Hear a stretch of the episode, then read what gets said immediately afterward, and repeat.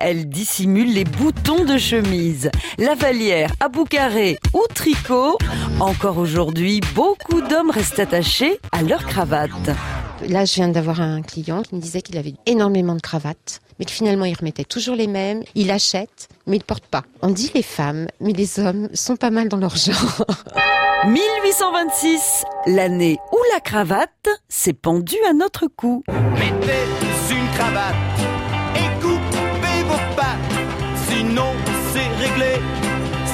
même vous.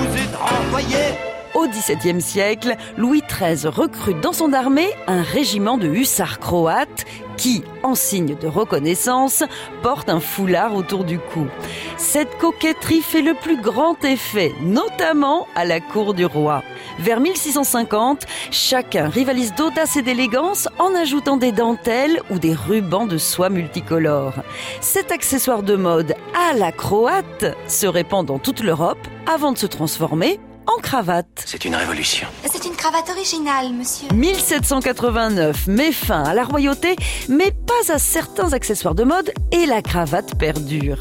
Dans la deuxième moitié du 19e siècle, alors que l'ère industrielle révolutionne le secteur textile, une cravate plus fonctionnelle, plus longue et plus étroite apparaît c'est la régate, l'ancêtre de nos cravates actuelles. En 1926, Jessie Langsdorff, tailleur new-yorkais, coupe la sienne en diagonale dans le tissu et la confectionne en trois parties.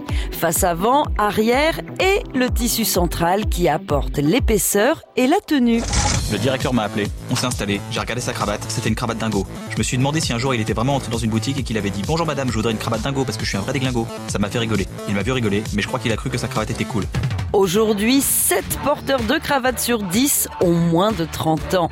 Ils n'ont aucune envie de la laisser tomber. Ils l'exhibent même après le boulot, à l'apéro, peut-être histoire de s'en jeter quelques-uns derrière. On n'arrête pas le progrès. Un petit coup derrière la cravate À retrouver sur francebleu.fr. et allons-y